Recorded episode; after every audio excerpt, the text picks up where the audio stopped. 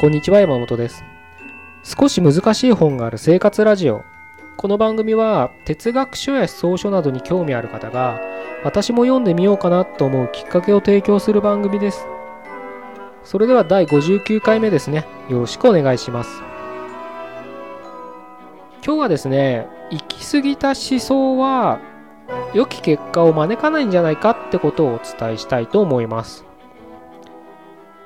あの今日ね、こういう話をしたいなと思ったね、あの、ネタ元というかね、ものを最近にお伝えしとくと、あの、2、3日前だったんですけど、ネットニュースで、ある芸人が、あの、黒人の格好をしてね、コント番組に出たらしいんですよ。そしたら、そのね、番組を見た視聴者から、人種差別なんじゃないかっていう苦情がね、来たっていうニュースだったんですね。あの、僕実際その番組は見てないので、どういった装いだったのかわからないですけど、まあ顔を黒く塗って、なんかパンチパーマみたいなね、あの、カツラかぶって番組に出たらしいんですけど、まあニュースになるぐらいなんで、1通や2通じゃなくて、まあ結構来たらしいんで、まあニュースになったとは思うんですけど、まあそれをね、僕はね、ニュースを見たときに、読んだときにね、うん、なかなか、どうして生きにくい世の中になりつつあるんだなっていうふうに思ってしまったんですよ。あの、もちろんね、人種、人種差別がいいとか言いたいわけじゃなくて、あの、言いたいわけじゃないんですけど、だってテレビのコント番組ですよ。そこでその格好をしただけでそういう苦情が来るって言ったらそりゃ芸人たちも愚痴を言いますよね 好きなことができなくなったってね言って。そりゃみんなねあの愚痴を言いますよ。それはネットテレビに逃げますよね。ネット放送っていうんですか？そっちの方にまだ規制が緩い方に行く行きますよね。まあでも遅から早かれそっちも規制がかかるんじゃないかななんて思いますけど、あの、なかなか生きづらい世の中ですよね。今から芸人になろうっていう人は大変ですね、本当にね。何すればいいんだって話じゃないですか。もうね、もう NHK ぐらいしか許されないんじゃないですか、そんなこと文句言われだしたら。何したってもうね、苦情が来るって怯えてたら、もうニュースとかね、なんか情報番組でなんか当たり障りのないニュースを言うぐらいしかなできないですよね。情報をお伝えするしか。本当にね、あの来るとこまで来てるんだななんて思ってて、うーん、多分ね、僕、ほとんどの人は、え？そんなことで？って思ってる人の方が大半だと思うんです。でも、少なからずそういうふうに言ってる人がいるってことも事実なんですね。で、僕きっとね、この流れって、もっともっとね、進むと思ってるんです。なぜかっていうと、あの、右へ習えの右元であるアメリカがそうだからね。あの、あの国は、今はその人前に立って何か喋る人、それは政治家だったりコメディアンだったり、も俳優でもそうですけど、非常にね、大変らしいです。内容について。喋るのが。それこそね、あの、なんだろうな、人種差別もそうですけど、あと男女かに関しても、なんだろうな、女性の方が力が弱い的なね、発言をししようものなら、もうフルボッコらしいですよ、本当に。何かうーんディスカッションとかでシミュレーションでなんかパワハラとかセクハラのうんシミュレーションするって言って何か男子学生と女子学生が本当そのただのシミュレーションですよ。であのシミュレーションしたらしいんですけどそこであの終わった後どうだったって聞かれた男子学生がいややっぱり女性にね強い発言をねあのしなきゃいけないのが僕は辛かったですって言っただけでもうフルボッコらしいですよ なぜかっていうと、その発言したってことは、女性は弱い立場だっていうふうに思ってるんですね、あなたは、みたいな感じで。それは、男尊女子じゃ、男尊女卑？じゃないのか、みたいなことになるらしいんですよ、どうも。もうシミュレーションじゃないの？みたいな話ですけど、まあシミュレーションしてるその役者が、まあ学生なんですけどね、そういう思想を持ってるってだけでもう白い目で見られて、見られるらしいですし、何かあの、なんだっけな、なんか論文書くのもね、まあ英語で he とか she とかあるじゃないですか。ああいうのも he ばっか使うなみたいなね。なんですって で、それね、結構マニュアルにちゃんと書いてあるんですって。半々ぐらいに使いなさいとか。ほんと大変ですよね。手紙とかも、あれですよ、もうほんとなんか、ディアサーとかもダメらしいですよ。もうディアマダムだけでもダメらしいですよ。もうじゃあなんて言えばいいんだよって感じ。日本語で言えば関係各位みたいに始めなきゃいけないんですかね、やっぱ。もうなんかね、何か発言をする立場の人たちは、非常に今アメリカでは、もう細心の注意を払わないと、もうフルボッコらしいんで、本当に生きにくい世の中になってんだな、なんて思う、話を聞いてね、思いましたけど、まあ日本もきっとね、そこまで行くかどうかわからないけど、まあ右に習いの国ですから、徐々に徐々にそうなるのかな、みたいな。あれですよ、今なんかバラエティでオカマとか、ねあの、おねえとかって普通に言うじゃないですか。ああいうのだってもうアメリカじゃありえないらしいですからね。そんなこと言った日にゃみたいな形らしいですよ。女子力とか言いますよね。あんなのも向こうじゃもう絶対 NG らしいですよ。もうね、テレビ番組もどうなっちゃうんですかね。雑誌とかもどうなるんですかね。そういう意味で言うと、まだ日本は、あの、緩いのかなと思うんですけど、ただ、うん、その黒人のね、格好した芸人を人種差別だっていう批判があったってニュースを見て、僕は、あ、そろそろ近づいてきてるのかなっていうふうに思ってしまったんですね。でね、このね、人種差別だって言った人のね、思想をちょっと深掘りしてみたいんですよ。で、さっきも言った通り、僕は別に人種差別が、を悪い、ん？人種差別をするなとかね、言って言いたいわけじゃないんですよ。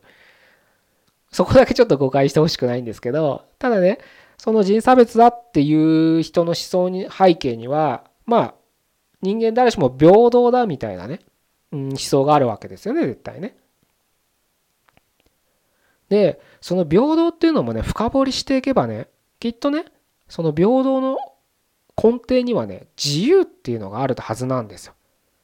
やっぱり人間平等じゃなかったら自由ってか与えられないですよね。行使できないですよね。強い立場の者がいて、うん、弱い立場の者がいるような社会だったら、差別をする、あるがあるようなね、社会だったら、弱い者の立場のも人が行使できる自由っていうのは、少ないですよね、必ず。必ず、あの、強い立場の人に比べて、弱い者の立場の人の方が自由は少ないむしろないと言ってもいいかもしれないですね。だからそういったね自由っていう思想があるかと思うんですけどだからねそこをねあの何度も言うようにね僕はまあ自由がね良くないって言いたいわけじゃなくて自由はねあるべきだというかねなくてはいけないものだと思うんですけどがゆえにね自由というねなんだろうなものをね高らかとね掲げてねもうまるでなんだろうなこれさえ持てば私はこの自由の日の下にいれば何を言ってもいいんだみたいな形でギャーギャー言ってたあげくねさっきの例で言うとテレビ業界はどんどん自由じゃなくなってきますよね。もうコント番組ですら仮装ができなくなっちゃうんですよ。みんな同じ？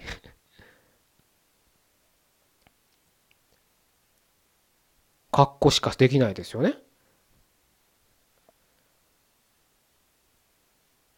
そういうことに行き着きますよね極端な話。当たり障りない格好した人たちが当たり障りのない何か世間話をするようなコント番組になっていくはずですよ。ちょっとでも貧乏ネタをゆすったらゆすったらっていうかねあの貧乏ネタでちょっとコント作ったらやれそれが、うん、差別だとかね貧困層なんとかだみたいな話になりそうですよね行き着くところまで行けば。自分たちは自由というものを高らかに上げてそれこそ人間が必ず絶対持つべきものだからそんな黒人の格好するなんてありえないってギャーギャー言うのはいいですけど片やエンターテインメントを作成する側テレビ局なり制作会社なり芸人たちなりにしてみたらその自分たちが生きる糧としているバラエティ番組の自由中での自由っていうのがどんどんどんどん剥奪されていくそういった構図になりますよね。その場面だけ切り取れば自由を推し進めた結果自由が剥奪されてるんですよ。そしてつまらない番組だけ量産されてどんどんテレビがつまらなくなっていく。で人間っていうのはねエンターテインメントを必ず求めるものですからきっとね同一人物かはわからないですけどそうやって批判した人たちはまた言うんですよ。テレビはつまらなくなってるとかね。往々にして多分言うんですよそういう人は。それは自分たちがまいた種だってことも気づかずに平気な顔して言う人が多いはずなんです。なぜなら自分たちが振りかざしてる自由ってものが何なのかをちゃんと考えないからね。発言することが自由だとか。人種差別は良くないんだって。もうそれは良くないことですよ。でもそういった当たり前のことを言ってる自分たちは正義なんだみたいに考えてるじゃないかなって僕は思うんですよ。だってコント番組ですよ。もちろんね僕は100%バラエティ番組を擁護するつもりはないですけどその番組を見てないんでね無責任なことは言えないですけどちょっと前後の文脈がわからないんで無責任なことは言えないですけどただコント番組ですよ。そこなんですよ。確かに行き過ぎたバラエティっていうのは見受けられるのは事実だと思いますよ。いじめにつながるとか言われるのも確かにそれ風に見ようと思えばそういう風に見えてしまう番組も多いですからねただバラエティ番組ですよっていうところをきちんと考えないと自分たちが今度は見る番組がどんどんなくなるんじゃないかなっていうふうにも思うんですよ。いや、俺は NHK しか見ないんだっていう人だったらいいですけど、そんな人ばっかじゃないですよね。そんな人ばっかで作られてる社会じゃないですから。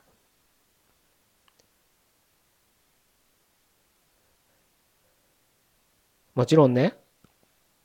じゃあ自由って何だって考えるのはすごく難しいですよね。答えなんてないから。僕にとっての自由も自由とあなたが思ってる自由は言葉は一緒だけど多分どっかは違う重なり合う部分は多いかもしれないけど多分100%重なり合うことはないなぜならやっぱりすごく大きい概念だから自由ってねきっともうね自由っていう言葉だけを盲信して自由の日のもとに何でも僕は今信じることを発言するんだって言って考えなしに発言する人たちのが持つ自由って概念も僕らとは違うはずなんですここがね言葉の厄介なとこなんですよね。見ている文字聞いてる言葉音の震えっていうんですか？振動って言ったらいいのかな？自由っていうのは一緒なんですよ言葉としては。でもその中身が違うんです。じゃあね、その中身を全員一緒にできればいいですけどね。それはできないですから、理論上は。なので、その言葉を、の中身をできるだけ良きものとしようとする。それにもやっぱり自分の頭で考えるしかなくて、その考える時のツールとなるのが哲学なんですよね。哲学者は僕ら凡人が考えることはほとんど考え尽くしてくれてますから自由に関してだっていろいろ本が書かれてますなのでまあ自由論とかねそういうのでちょっと検索してもらったらいろんな人が書いてるんで興味あるの一冊読んでみてくださいよそうするだけで多分今あなたが思ってる自由っていう概念と哲学者が言ってる自由は重なり合う分はすごく少ないはずですよ。むしろ真逆と言っていいことを言ってるかもしれません。もちろんね、その哲学者が生きた時代と我々が今生きてる現代は違う。その古いね、哲学者の本を読めば違うはずです。なので時代も違うので、必ずしもその哲学者が言ってる自由論が正しいかどうかは分かりませんよ。ただ人間っていうものは社会とか時代は変わるけど人間ってものは根本的にそうは変わらないってことが分かってればその哲学者が考えた上に導き出してる自由っていう概念はすごく僕らの生きる上では参考になる知識になると思います僕は。ぜひね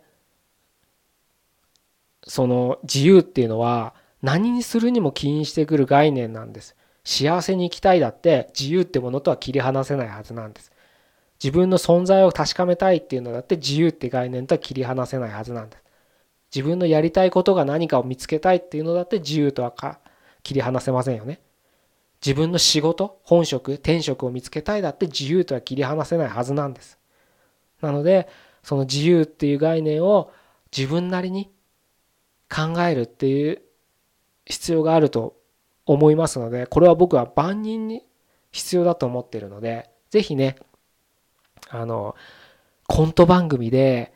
黒人の格好をした人を批判するような自由はちょっと違うんじゃないかと思うのであれば哲学書を読んでいただきたいなというふうに僕は思っております。じゃあ、えー、今日はこんな感じで終わりにしましょうかね。第59回目でした。じゃあここまでどうもありがとうございました。